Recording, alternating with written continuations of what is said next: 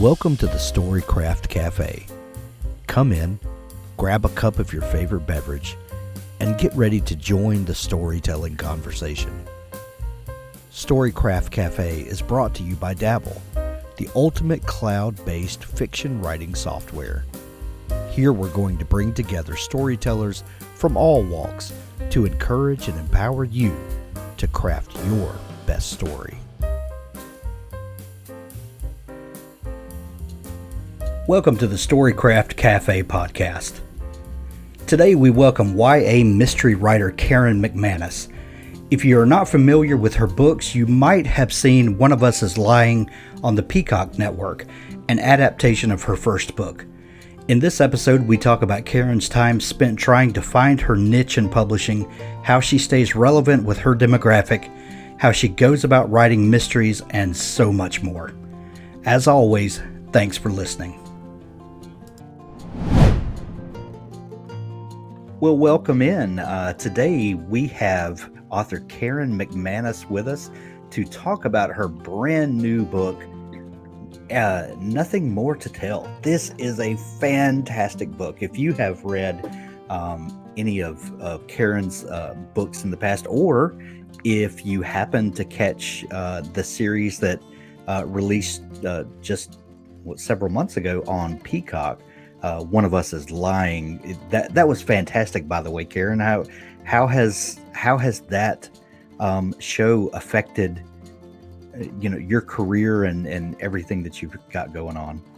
Oh, I'm so glad you enjoyed it. Um, you know, it's, it's always exciting when a book makes it to screen because the adaptation process is fraught and a lot of great books that are very beloved um, you know are optioned and it just doesn't go anywhere for reasons yeah. that have nothing to do with the book and and not always even anything to do with the the people involved. It's just very hard to bring these projects together um, but this one made it through. Um, like one of us is lying the book. It was a unicorn um, that book continues to surprise me and it's wonderful because um, the show brings it to uh, an all new audience. Um, the show was either eight or 10 episodes. I can't remember. It was eight. Eight. Okay. Um, how, you know, when you, when you write a book, you're not thinking of breaking the book into eight episodes. You're, no. you're thinking one consistent arc, you know, the, with sub arcs under there and, you know, character stories that, that all kind of piece in there. What was it like watching your book um, you know, kind of chopped into sections? Well, it was interesting because um, there were some things that they pulled directly from the book, and that was really fun to watch. You know, certain scenes that were almost just like I wrote them. But television's a different medium, um, film right. is a different medium, and you either need to compress the book for a movie or stretch it for a TV show. And so they added a lot of subplots that were not in my book to you know create those cliffhanger endings that would go along for eight episodes. Does does having your work translated like that does that um ever give you ideas for oh, okay now that we've done this maybe in the future i could kind of spin off of that. Does the does the creative process work like that? You know i, I know that your your book is the springboard for the series, but does it work the other way around as well? Um, it hasn't yet. You know, um, they did make some changes to the book or to the show that you know really took the show down a different path from my books. And so at the same time, I was thinking of my own continuation of the story, which is the book One of Us is Back that's coming out in 2023. So it was actually you know, it's a little bit creatively surreal to have two very separate, you know, story universes taking off from one another, starting in the same place, but going in very different directions. That's awesome. Um, when we first talked several years ago now at this point, when when one of us is lying was first coming out, um, that was your first published book, but that was not the first book that you had written, right? Right. I had written two books previously, and One was kind of a dystopian, um, almost a knockoff of the Hunger Games, because that's what I was inspired by. And one was a contemporary fantasy. So I was all over the place. I didn't really know what kind of writer I wanted to be. I was learning the craft as I wrote because I had never taken a creative writing class. I just knew I liked to write. It was something I'd done as a child. And then I got re inspired when I read The Hunger Games, and it kind of awakened this creative force that had been dormant for a really long time. Um, so I wrote those two books, tried to query them to get an agent, got nowhere, but learned mm. a lot in the process. You know what's really funny is writing is one of those crafts that you can spend months and months of your life, sometimes years and years of your life, working on a thing. And then when you have that thing fully complete, and then it doesn't sell or you know it, it yeah. doesn't find a place in the market you just scrub it and just go start over all over again uh, there are very few art forms that have that much involvement with the artist that if it doesn't work out you just scrub it and start over with something new. That that has always fascinated me the um the ability to just receive rejection like that and just just start over and just do it again. What what is that mm. what's that feeling like for you when you know that moment of rejection or moments of rejection and then just the the, the decision to just start all over I think I have a couple of advantages in that regard. And one is that I write fast. I can't imagine what it would be like to spend years on a book yeah. and put you pour your heart and soul into it in that amount of time and have to put it on a shelf. I think that would be hard. I tend to write my drafts in a couple of months.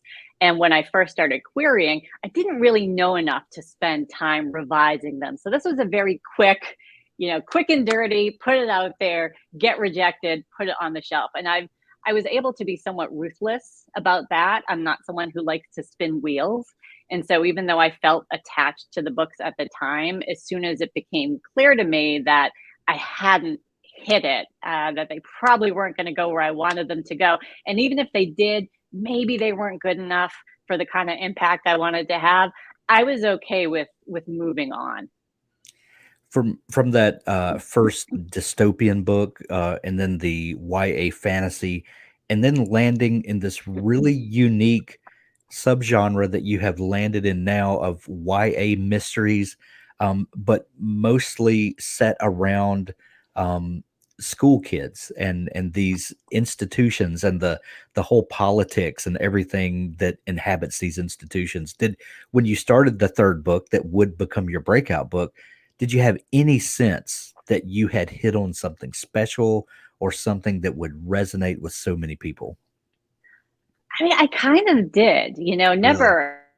I did and I didn't. I mean, I certainly didn't expect all of this. That is way beyond my imagination. But as soon as I got the idea and the character started to take shape in my head, it just felt special. It really did. And I sent some chapters to my my beta readers and I'd never gotten such a response from them. They were just desperate to read more. And every single time I sent more, they dropped everything and they read it. And that was different from what I had done before. And when I queried it, it was different. I got an instant response. My agent sold it instantly. And so it all felt like there's something about this book that people are responding to. And I had such a brilliant editor, and she really helped me work through the book and take it to the next level. And I remember when I finished my developmental edits, I was sitting with my sister, like a bonfire type thing, a family thing. And I said to her, I think this could be something special. And then I immediately walked it back because, like, we don't do that in my family. We don't toot our own horn. I was like, that it probably won't be. But I, I did feel like there was something there. The thing is, you just don't know when you put it out in the world if anybody else is going to see that your books are very character driven and you your dialogue is very snappy and um, your your dialogue has a way of conveying character if, if that makes sense at all. Like that um, your, your your dialogue is is very prominent. Um, was the, your first two books that didn't get published um, did you did you have that same sort of element uh, to it, or was that something that developed with with that first book that that you did? Yeah. No, I appreciate you saying that because uh, dial- dialogue is my favorite thing. Yeah. And I do think that shows. is probably what comes most naturally to me. And my first couple books do have some some fun, snappy conversations, and they have great characters. I've actually plucked occasionally from them and put them into other books. What they did not have was um, a plot that made sense. And um, the setting has always been something it's it's my weakest point i think. And i've i've learned how to build it over time but in those first couple books it was just really lacking. But i felt like the characters and the dialogue they were there. And that was kind of the response i would get from the agents who bothered to respond to me you know because a lot of them don't. They're just too busy for that. You know they would say great characters but i i don't know how to sell this book and you know there's other elements that aren't working. From from your first book one of us is lying to the the follow-up one of us is next um at what point did you feel like that that you had um found your niche? And almost pioneered a niche in a lot of ways i think that it was probably um with the second book um and the second book was really hard. That was Two Can Keep a Secret. It was a standalone book. And because I was still figuring myself out as a writer, after I had sold One of Us is Lying, I was writing a different book. It was uh, contemporary romance. So, again, a totally different genre. but I talked to my agent and my editor, and we all agreed that that was just sort of too different from my debut. And when you only have one book in the world, and then you put another totally different book into the world, you know maybe you're making it a little harder on yourself to um, you know to grow an audience. So i went back to the drawing board and thought up this other mystery. And it was challenging. I struggled a lot. I was in my head a lot worrying that people would compare it to one of us is lying and they'd be disappointed or it would be too similar or too different and i was able to work through that and when i finished i thought oh okay this actually fits with one of us is lying, but it is different. It's got the mystery, it's got the multiple points of view, it's got sort of that mix of light and dark and the humor and a little bit of romance and a lot of twists. And so this as it turns out is something I really like to do and I think that my readers like it too. When uh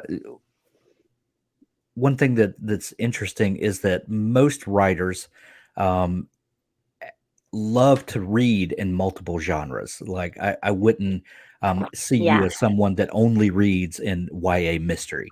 Um, definitely not. and and you've written in numerous uh, genres. Uh, so we all have these varied interests, but um, it it definitely is to your advantage to find uh, a, a genre, a, a niche, and stay there and build your audience, and then you know keep getting giving things to that audience that that they like. I mean, that just makes business sense. You know, put art aside. That's that's the Right. reality of the business of writing. Um, but a great writer will take things from other genres and bring them into her genre.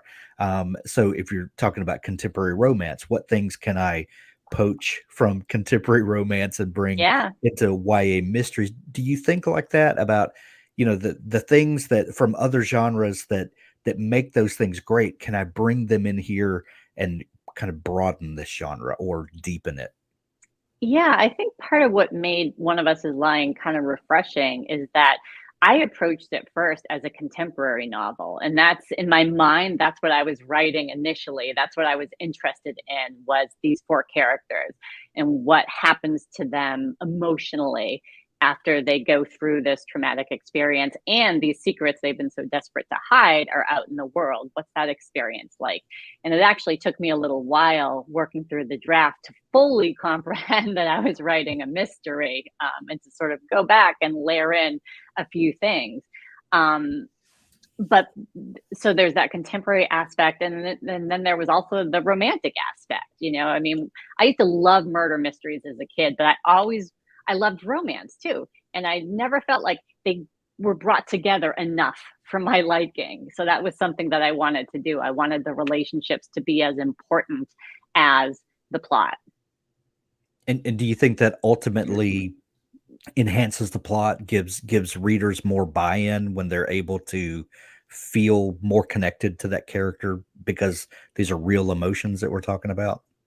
I hope so. You know, what I try to do is link the growth of the characters and the growth of their relationship to one another to the unraveling of the mystery. So they really can't get to that satisfying resolution until they've worked through their issues with themselves and with each other. We, you talked about plot uh, a minute ago, and um, you know said that one of the problems with those early books is is they didn't have a believable plot. Um, because your your books are so character driven, how do you think about plot? And does the is the plot an outgrowth of the characters and and something that they may deal with, or do you think of the plot and then cast that plot with characters?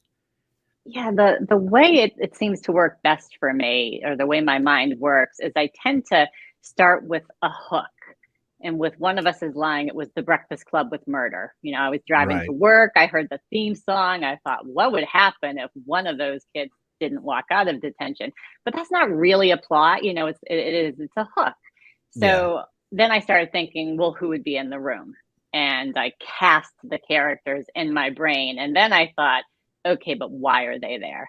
And what happened? So it seems to go like spark of an idea that could go in a lot of different directions, then characters, then really digging into an actual plot. Um, YA is is one of those interesting genres where um, you you think that uh, well I'll write this story and I'll have young characters and therefore it will resonate with a young audience. And then you know uh, people will pick up the book and say oh this is terrible. She doesn't know anything about people going through this stage of life. Um, h- how do you maintain relevancy with this group of characters that you're writing about so that you know it can be universally accepted while not you know looking like a mom is writing YA mysteries Which she is. I mean, let's which she is, but you Um, know but I feel like that time of life has always been really accessible to me. Um, that that moment when you're figuring out your place in the world, trying to define yourself, deciding what parts of your upbringing you're going to keep, what do you want to change, what do you think about the world and your place in it. I, I'm not sure I've ever fully left that 17 year old mindset. So it's always there underneath the surface but also I really enjoy young people and I've always been surrounded by them. I mean, now I'm really surrounded by them because my son is 16, my nieces are 17. Um, the little kids who were surrounding me when I started writing are now my target audience, which is strange. But even before then, I'm in a close knit urban neighborhood. I've always been surrounded by lots of teens and I listen to them and I enjoy their company. Um, what I try to do is, is get the voice right without relying too much on really current slang or really current technology that will date the book quickly. and, and I think that's a, a downfall for a lot of YA books is, is people will try to try to be relevant in the moment with with things that are going to change and you're just setting changes so up fast. yeah that's you yeah i- if you start talking about the particular model of the iphone and things like that two or three years from now that's not going to age very well Yeah, and in some ways it's okay. You know, if you're writing a contemporary novel, you are writing in a, a slice of time. And there's always going to be another contemporary novel coming up behind you that's going to be more timely and more relevant. And that's just sort of the nature of things. But I do try to, you know, only add those kind of like, you know, time sensitive elements when you really need them, when it feels really important to the plot or to the character to be specific. yeah um your book the cousins that came out uh was it a couple of years ago now um Yes. Is uh it is an interesting book in your catalog in that it um uh it it stays with this um age group and this uh this um topic of characters um while kind of branching out from the the schoolhouse mystery you know sort of genre um and i thought it was a a fascinating book. Um what what was your your thinking in kind of branching out uh, kind of taking the the the area that you had established, but kind of pushing the boundaries out a little bit? You know, it wasn't necessarily something I set out to do until the idea was fully formed, and that again started with. Um, sort of a hooky idea when I was reading a magazine article about the Kennedy grandchildren and a mm. lot of them were doing really interesting things and like politics and entertainment and art. And i thought i wonder what it would be like to have a name that opened so many doors. And then i thought i wonder what it would be like if you had that and then you lost it and you didn't know why. And then you had a chance to get it back. And that started spinning me into this story family. And when i started digging into what the story would be about it was very family oriented um, and it was important to the story that these three cousins, who are the protagonists, don't know one another. Initially, their family's very estranged. They come together for this summer visit. And so I felt like A, to be in a schoolroom setting, it doesn't make sense because they're spread all across the country. But B, it would just be distracting to the heart of the story, which is this family coming back together. Gotcha. Um, y- you have written um, two and a half books in the One of Us is Lying series. One of Us is Lying, One of Us is Next. And then, as you said uh, earlier, um, One of Us is Back is coming out next year. And then four standalone books. Um, yeah. When you're writing, um, do you know from the very beginning that this is going to be a standalone book or maybe this has series potential? Or um, when you're writing a standalone book, uh, do you just determined from the beginning that this one I'll tell this story and and that's going to be it for these characters. I write them all as standalones. That's just how my brain works. I never intended to keep writing with one of us is lying, but it was one of those books that people kept asking for more to the point where I thought, okay, what would more look like? And it really started to, an idea started to take off. I think particularly because the character of Maeve, who is a sister of Bronwyn, a main character in One of Us is Lying. I'd always wanted to spend more time with her. And I started getting really interested in what Maeve's story would be. But even when I finished that book, I thought, okay, that's it, we're good. Um, and then an idea started coming to me for another book and i thought i really shot myself in the foot here because there's all kinds of things i put into one of us is back but or one of us is next i now need to work around because i want this book to happen right after it and i i made that hard on myself. So i wish i thought in series my life would be easier but um you know i because i tend to get so hooked into an idea and so almost obsessed by it it, I can't think about stretching it. You know, I think about completing it and telling that story. Um, but as it happens, the Bayview universe, you know, really had some some legs, and I was able right. to keep going there. And I like ambiguous endings. I think most of my stories you could figure out. Maybe I'll spin something further on this, but so far I've I've always had another idea I wanted to turn to first. That that's always a challenge that that I see a lot of writers struggle with is.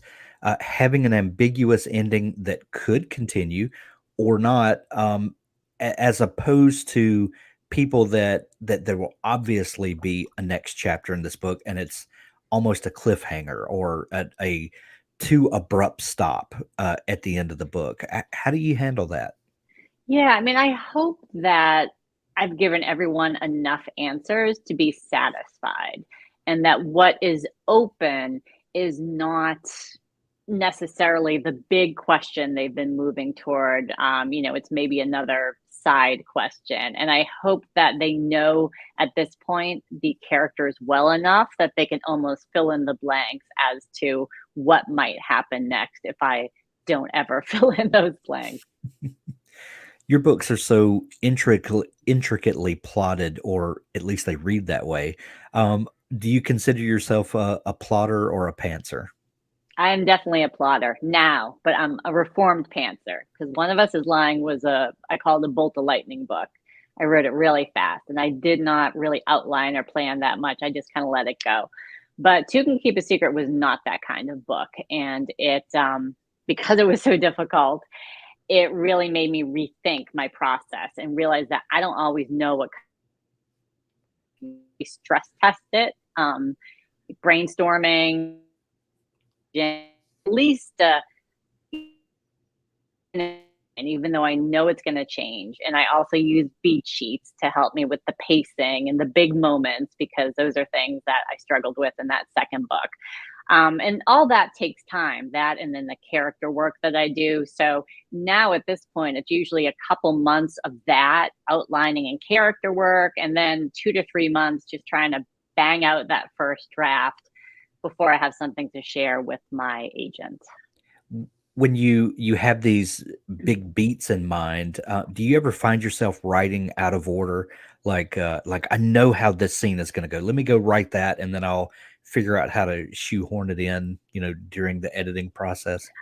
I don't. I am i am very much a linear thinker. I cannot write that way. But what i do you know is that sometimes i am very excited about a scene. Like i know it's coming and there are some scenes that you almost wrote the whole book because you want to write that scene. Right. And so it's like my reward to myself, my promise to myself. If you get through this part that's not working that well, remember you got this scene that you were dying to write that's coming up later.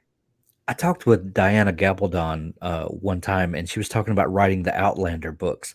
And she said, well, Some days I'll just I'll have a scene that I want to write and I just go write that and then I'll just have that in a in, in a file and I'll figure out where it plugs in later and that just that made that made me almost go into panic mode. that, just that feels so wrong, you know, but it obviously works for her.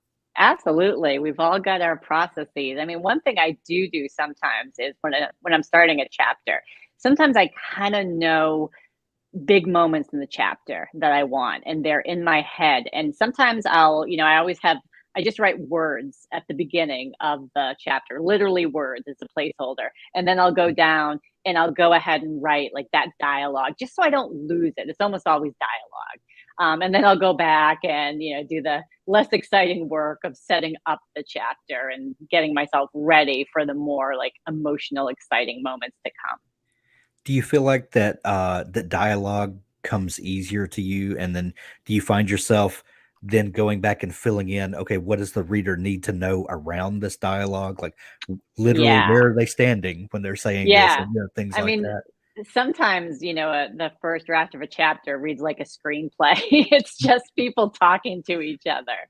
Um, and then i do have to go back and build in uh, you know, tags for their dialogue. What are they doing? What are they thinking? Um, transitions. Transitions are my nemesis. I hate them. I I just want people to be doing one interesting thing and then they do another interesting thing, and I don't have to explain to you how they got there.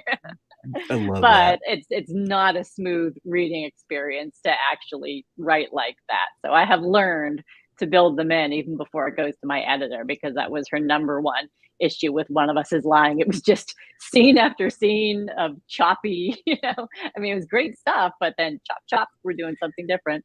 Yeah. Um, wh- what is your editing process like? So you you do your outlining, then you spend a couple or three months working on that first draft.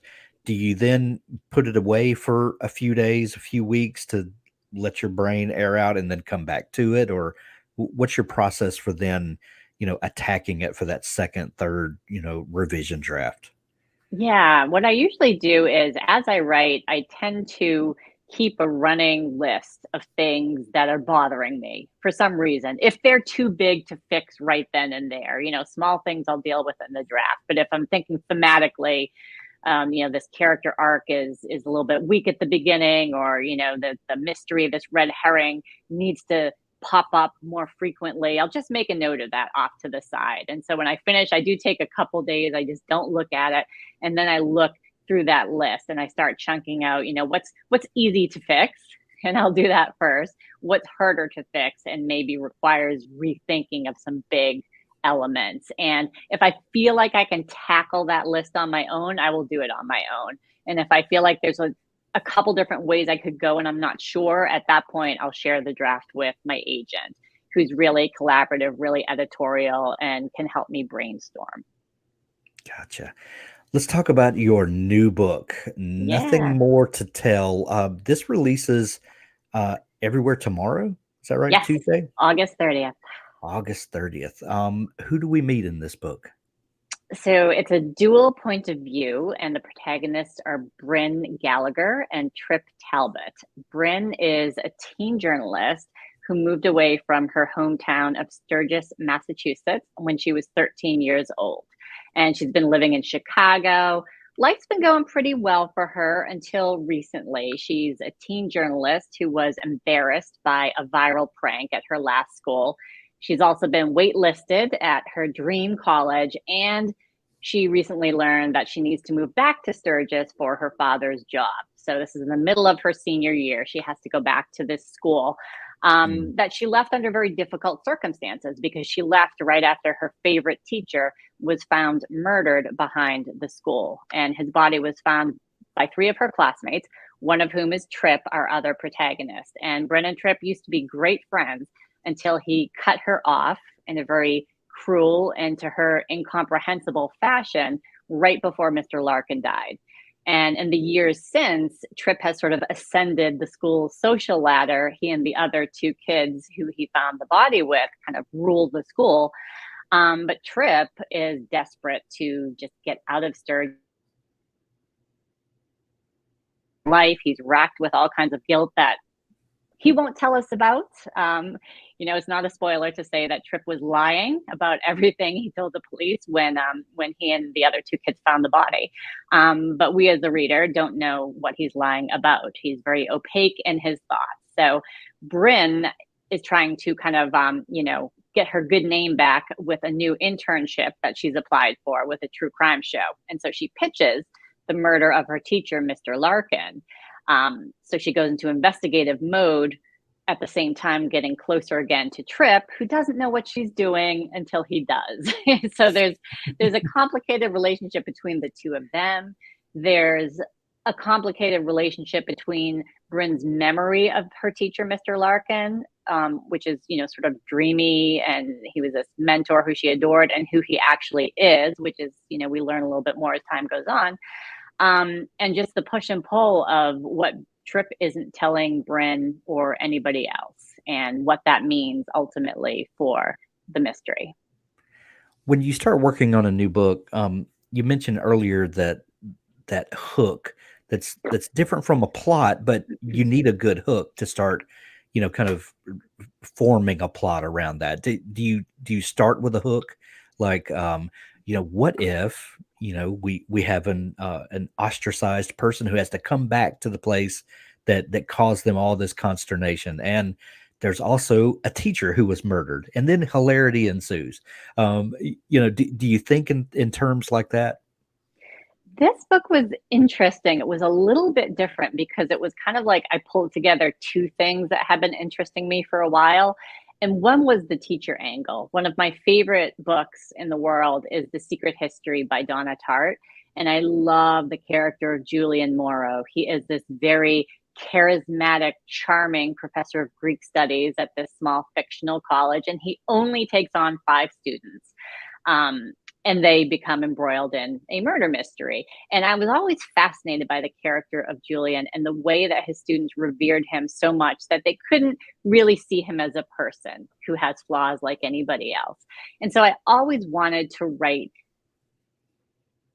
a story featuring a teacher like that. And given the kind of stories that I write, he was probably going to get murdered. And and I thought what would that be like for a student to care about a teacher so much and and to be faced with with something so so terrible. At the same time you know readers had always been asking me for a sequel to two can keep a secret which i have not written and probably will not write because i don't want to undo that ending. But i had been thinking well what would that look like? And i was just brainstorming ideas and i thought it might be um, the main character's brother who wanted to be a DJ and he's at this radio station where there's a true crime podcast. It was way too convoluted. But I got the idea for this cold case, and I cannot say what the spark was because it's a complete spoiler.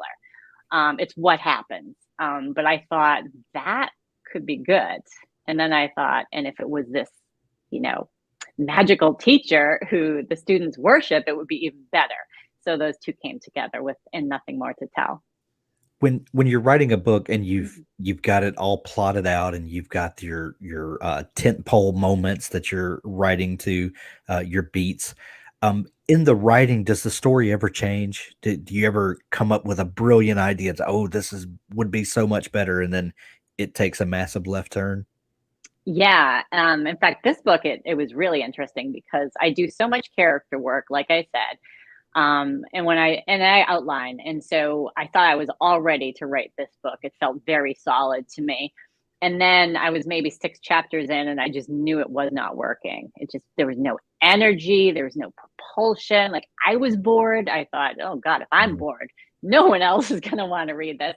But I didn't know what was wrong because I felt like the mystery was really good. And so I had this like frenzied weekend where I just tried all kinds of different things, like write it in a from a different place, change the setting, do this. And I finally ended up changing the main characters and that was the problem. I had two completely different main characters from the main characters I have now, and they had no chemistry with each other or with anybody else. They were just wrong. And I remember writing that first chapter from Brynn's point of view, you know, the new protagonist. And it was just like this click and this relief that, okay, okay, okay, that's a problem. Um, and then I wrote Tripp's perspective, and that was even better. That was when I felt like, yep, okay, I fixed it.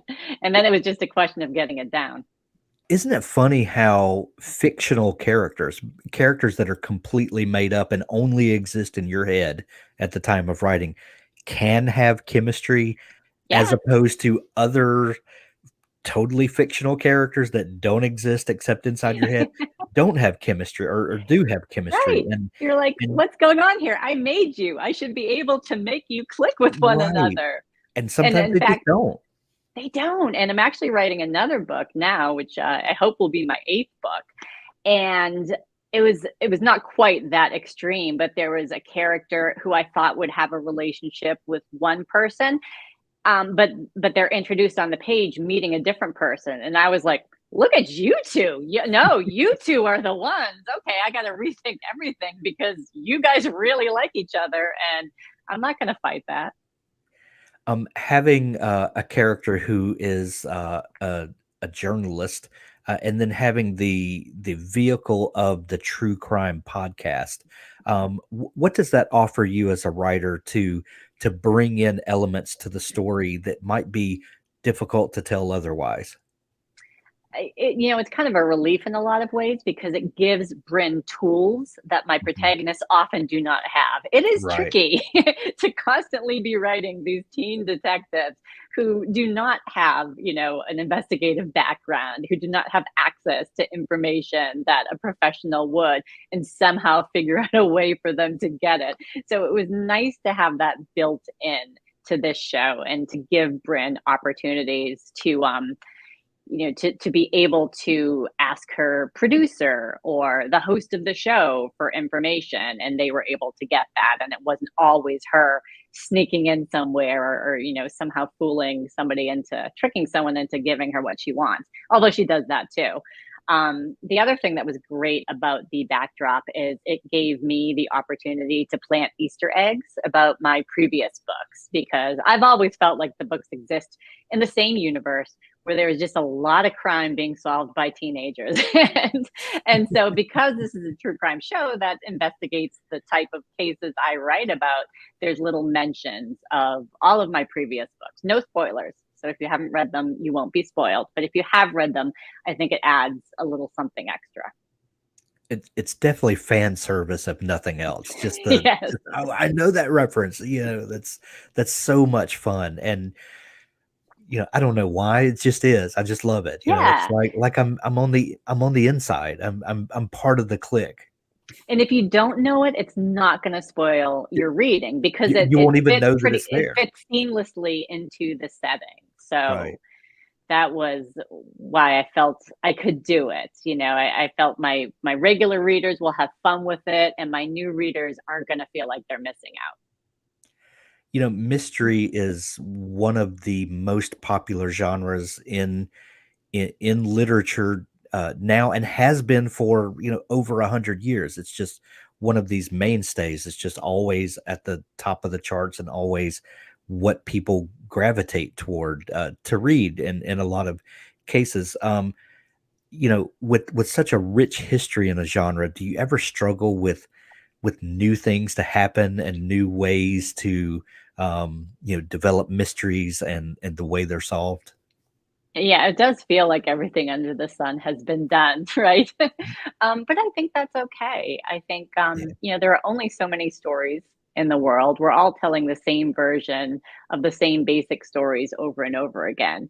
Um, and what's different is how you execute it and the voice that you bring and the characters that you create. So even though there are a lot of books that focus on a cold case none of them do it exactly like this one, but I definitely try not to read other thrillers while I'm drafting just because I don't want to unconsciously pull anything in that, you know, isn't already in my brain. Right, right. Um, you mentioned that next year One of Us is Back is coming out. Did, any idea what time next year? Um, I think it'll be summer, but I do not have a release date yet. So maybe around the same time as now, maybe a little sooner. Can you tell us anything about what happens in that? What what the continuation of that story is? Yeah, you know, what's kind of fun about this one is that the plot um, is based on a plot thread that I actually pulled from the first book, one of my first drafts of the first book after it had gone Mm, to my agent. And it was a plot thread that explained the motivations of a certain character. And my agent told me it was very distracting, and she was right. It was very distracting and it didn't fit with anything else. And I said, but then how are people going to know why this person did what they did? And she's very smart. And she said, Well, you just have to make them that kind of person. And that's what I did. And it worked, but it was always in the back of my mind. And um, I started thinking after I had turned in, I forget which book it was, might have been Nothing More to Tell, but I was thinking about what's next. And I was, I had been thinking, I, I just don't feel like I'm done with Bayview. And I thought, what if I, what if I brought back that? That's, that story you know there's a lot right. to that story and what if i spun it out into its own story and at that point too it had been long enough time that i was out of my original four's brains that i felt like i could return to a couple of them that i had enough to say from their perspective that it would be worth going back into their heads which is not something i have ever wanted to do before but this book is a mix of points of view from the first book and the second book so there's there's some original Bayview 4 and then there's some you know new crew mixed in as well. So I hope that readers enjoy it. You know, for me, even though I didn't plan it like this from the beginning, it felt like I really have finally told the whole story. The whole story that was in my mind from the beginning. Awesome. Uh, any news about the TV show? Will it continue? Is, is there any movement there? Oh, it has been renewed for season 2. Awesome. Um, it is, you know, heading in a totally different direction from my book. So they're creating some brand new adventures for these characters. Um, but I think the new season is coming out this fall. Excellent. Excellent. We'll Yeah. look for it.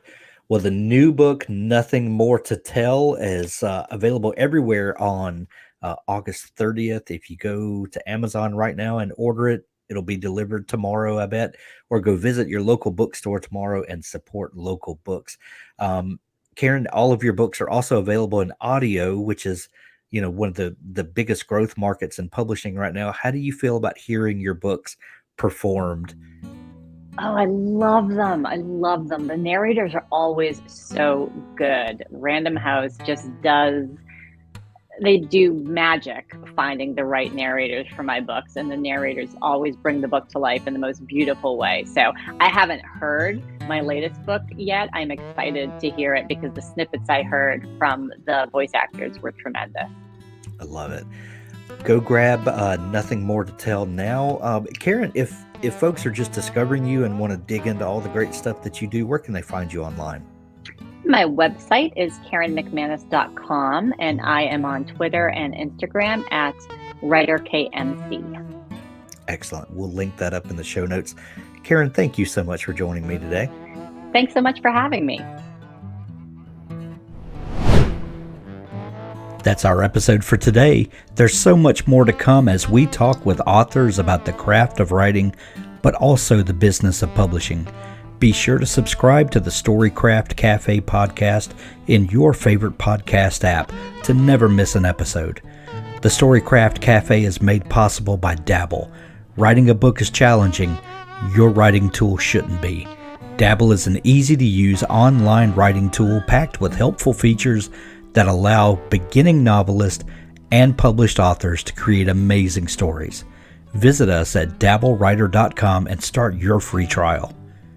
Thanks for listening.